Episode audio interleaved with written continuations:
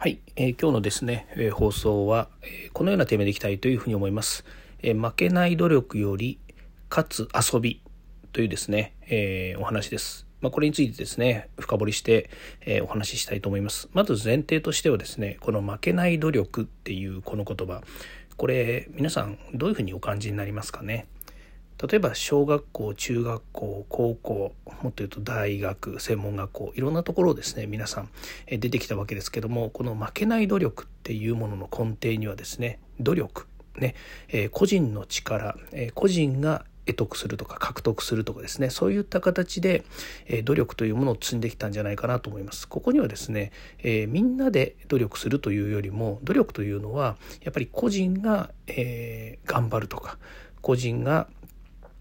そうですね進めていく、まあ、その結果ですね勝つとか負けるとか、えー、何かを達成するとか得るとかっていうことがあると思うんですけれども基本的にはですね、えー、努力するということは何かを得るために、えー、頑張るとかっていうふうなですね、まあ、そんな意味合いで使われるケースというのはあります。でこれはまああの定義はどうだとかね、え世の中のまあ、常識良識に基づくとこうだよねみたいな話をしてるわけではないんですけども、まあ、ここにですね負けない努力っていうようなことがですね出てくると本当個人が頑張るしかないっていう状況。これがですね、えー、もう若い頃から小、まあ、幼稚園からかもしれないですよね。ずっと植え付けられてるわけですよね。ですから、えー、まあ、勝つためにはとか、えー、何か得るためには頑張るというようなことがあるわけです。でこれはもう社会人になってもですね全く変わらないんですけれどもただですね、まあ、これをですね、ちょっと別の見方で、えー、考えていきたいなと、別のシチュエーションと言った方がいいですね。えー、見たら、えー、どうかなというふうに思って今日はですね、このテーマを取り上げたんですね。それはですね、ちょうどですね、サッカーの、え日本代表がですね、アジアカップというのを戦っているんですね。で、今負けてしまったんですけれども、えイランにですね、えー、逆転負けを許してしまって負けてしまったんですが、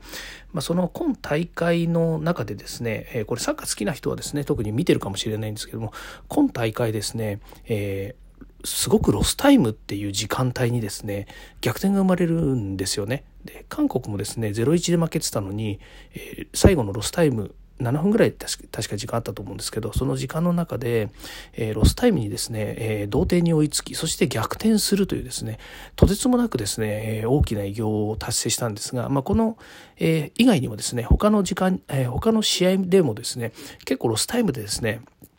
えーと、同点に追いついたり逆転にしたりとかっていうケースがいくつかありましてでこれね、えー、これを見る限り、まあ、アジアでね、当然その世界のランキングがあるわけですよ。日本は今17位。で、昨日、えー、試合をしたイランは21位ということで、これまでの対戦成績も5勝5、ん ?6 勝6敗5分けつったかな？本当にもう互角なチームなんですね。で、世界ランキングも21位と17位で、まあ、たまたまね、日本は、えー、ドイツに2回ぐらい勝ってるので、えー、まあ、この数年でですね。なので、結構ね、あの、ランキング高いんですけれども、それでも、えー、まあ、それもね、あの、頑張った結果だって言えばその通りなんですけれども、あの、やっぱり拮抗してる、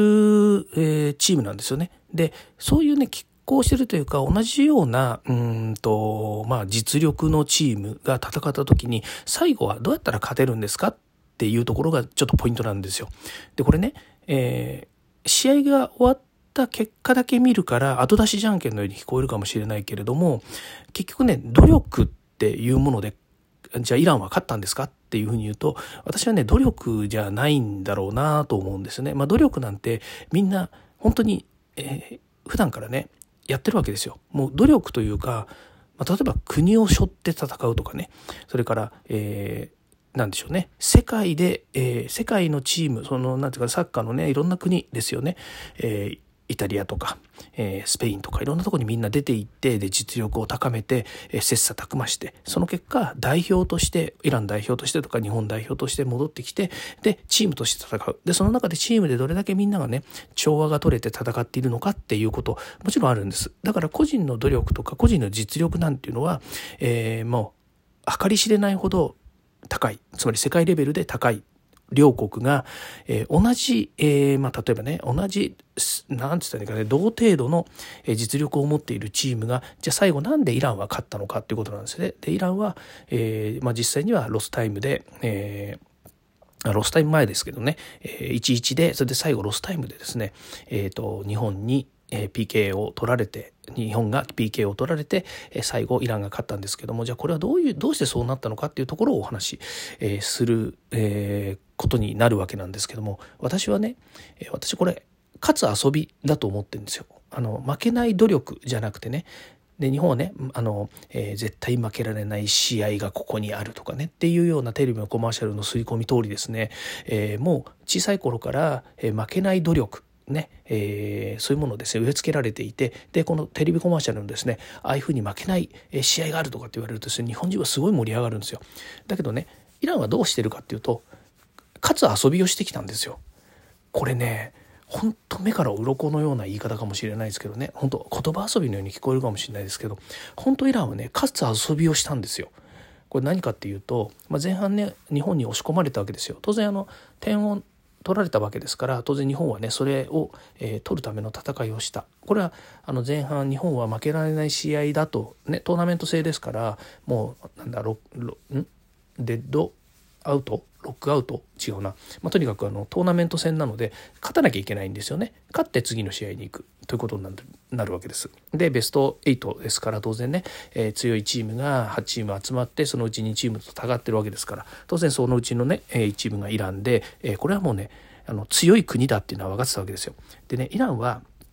徹底して自分たちの遊びをやってきました。で、どういうことかっていうと、戦術的にはですね、ロングボールでゴール前に上げて、で、その、えー、チームのね、えー、ゴールストライカーの中心選手2人がですね、そこに詰めていくっていう戦い方をですね、徹底してたんですね。で、もう一つ、えーまあ、日本も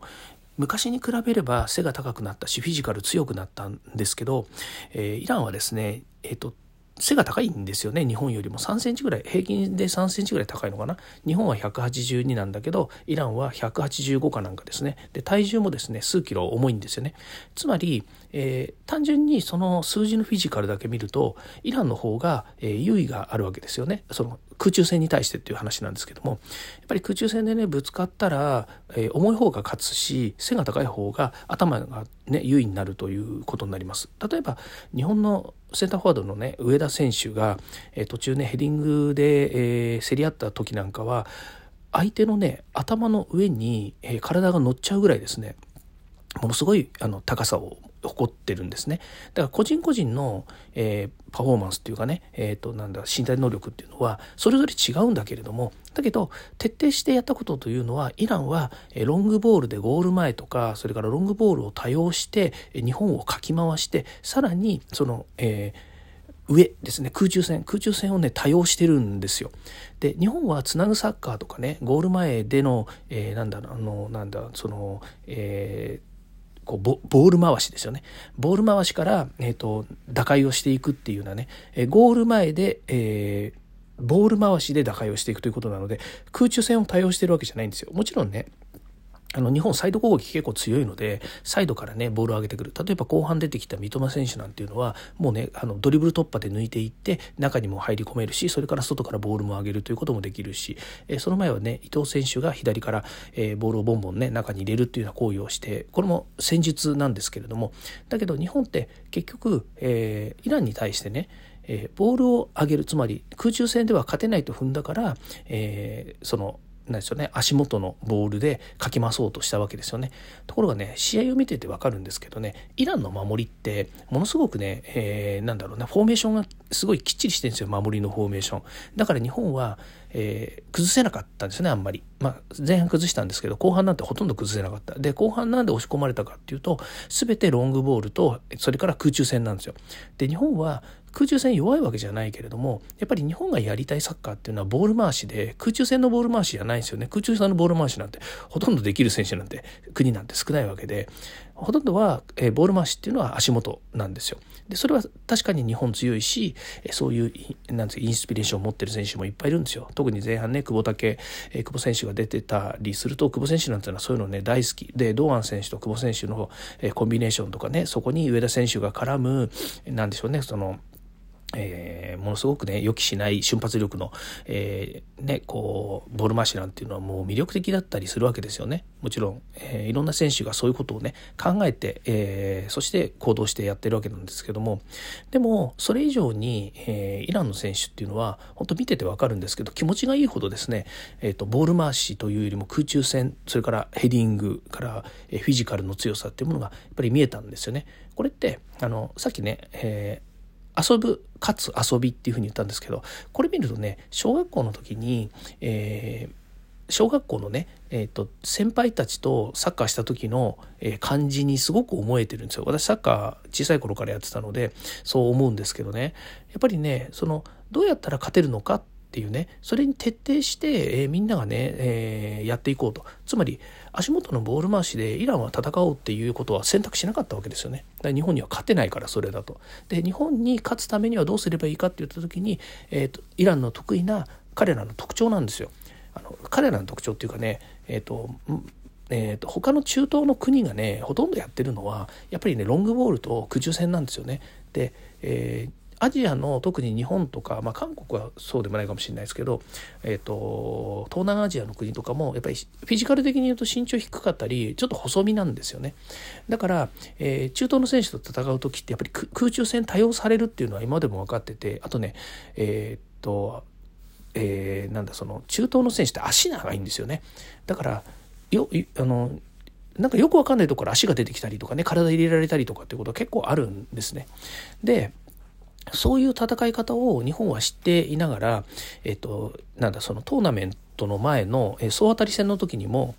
あのグループリーグの時にもね負けてるんですよね。あの中東の国に。でそれも全く同じなんですよ。やっぱり戦術間違えてるんですよね。戦い方を間違えてます。だから勝つ遊びね小学校の時で言ったら勝たなきゃ面白くないんだから勝つあの遊びとしてね勝つっていうのはどうしたらいいのかっていうことをね小学校の時にはやってきたと思うんですよね。でその中で負け負けられない試合とかってね、まあ、試合はね試合をする以上負けられないのは当然なんだけどでもそのえ勝つためにはどうするかっていう時にねその、えー、メンタル的にねもう負けられないんだって言ってプレッシャーで押しつぶされるような状態よりはどうやったら勝てるのかっていうね、えー、その戦術だったり戦略だったりっていうところでねいくでこれは中で戦っている選手だけの問題ではないんですよね。このまあ、ことこういったねあの世界大会のサッカーで言えば当然ですけれどもそこをね見ている監督だったりとか周りのコーチだったりとかね、まあ、そういう参謀の人たちがいるわけですよね。まあ、そのフィールドで戦ってないとはいえですね外からやっぱり助言ができたりとかもするわけですからそのためにね、えー、かつ、えー、遊びというのはどうしたらいいのかということですね。その時にみんな努力したからみんな努力するんだとかって言ってるよりはねやっぱり勝つためにこうやろうぜっていうふうに言った方がよっぽどねあのモチベーション的には上がるし、えー、それぞれねメンバーのえー、そうですね気持ちも高ぶるんじゃないのかなというふうに思っています。でもしかするとね現場ではそうなのかもしれないですよね。監督が言ってることは努力だ努力だって言ってるんじゃないかというふうにも思います。もっとね戦略はこうしましょうとかみんなでこうしましょうっていうことも言ってるからこそ日本は今世界で17位というねあの FIFA のランキングだったりするっていうのはよくわかるんですけども。だけどこと中東の選手と戦う時に中東の選手の、えー、ものすごくシンプルでものすごく分かりやすい彼らの遊びとしては勝ったから遊びって言ってるんですよ。負けたらね、それは遊びとは言わないんだけど、勝ったから遊びというふうに言ってるんですけども、ね、あの、ロングボールと、それから、えー、ヘディング、ね、このもう本当にシンプルな、えー、彼らの特徴をよく活かした戦い方をしてきたということで、日本はですね、逆転負けを喫してしまったということになります。まあ、逆転負けっていうかね、そうですね、逆転負けですよね。で、しかもね、一番ね、見たくないロスタイムの時間なんですよね。もうね、今大会のロスタイムは本当にね、最後は、うね、なんだかサッカーは最後まで分かんないってね、口に出して言ってたら本当にそうなっちゃうっていう試合がね、いっぱいあるんですよね。まあ韓国戦なんかも見ててもね、そうだったわけだから、えー、日本もね、あ、このロスタイまずいよなと押し込まれてるよな、なんかあるんじゃないかなと思ったら、えー、まあ結果的にね、えーディフェンダーがお見合いしてしまってで、えー、相手にファールを誘ってしまって相手にねファールを誘ってしまってって言い方がなんだかよく分かんないんですけどとにかくファールで PK に取られて PK 決められて、えー、終わっちまったっていうところなんですよね。まあ、でもこれは本当に不運としか言いようがないかなというふうに思います。えー、結果的に言うとね実力は互角だったわけですから最後、まあ、勝つには努力が足りなかったのかなっていうとそれで終わっちゃうじゃないですか。だけどその前にその前にですよ。えー、イランはもう戦略的に戦術的にもう、えー、ロングボールとそれからヘディングで、えー、日本には上回って上回ってるんだからこの遊びで勝とうというふうにした結果ですね。彼らは勝ったと。最後は喜んで、えー、この遊び楽しかったよねっていうふうになるわけですよね。やっぱり最後はですね、これ仕事もそうだし、えー、普段のね、いろんなプライベートもそうかもしれないですけど、やっぱり楽しく最後は良かったねって言える笑顔でね、えー、言える状態っていうのが良くて、やっぱり、えー、ね、国を背負ってね、負けて申し訳ないとかっていうコメントをねあの監督さん発表されてましたけれども、ね、今後もまた努力するんで応援してくださいって言いますけども確かにその通りなんだけれどもでもこちらとしてはねやっぱり最後、えー、よかったよねって笑顔でねやっぱり、えーまた次の試合にね楽しみだよっていうことを送り出したいなというふうに思っています。でそれはね会社の仕事も一緒だしビジネスといてもそうですよね。あの個人だけが頑張れば達成されるものばかりではありませんので是非ですねそういう感覚を持ってやっていきたいなというふうに思います。え今日はですね、えー負けない努力より勝つ遊びというお話をさせていただきました。えー、少しでも皆さんのお役に立てれば、平気づきになればと思っております。えー、今日はですね、日曜日ということで、え、幸せのレシピをですね、お話しさせていただきました。また明日はから月曜日なので、今度はですね、ビジネス DX のレシピをですね、お話ししていきたいなというふうに思います。はい、今日も聞いていただきましてありがとうございました。ではまた。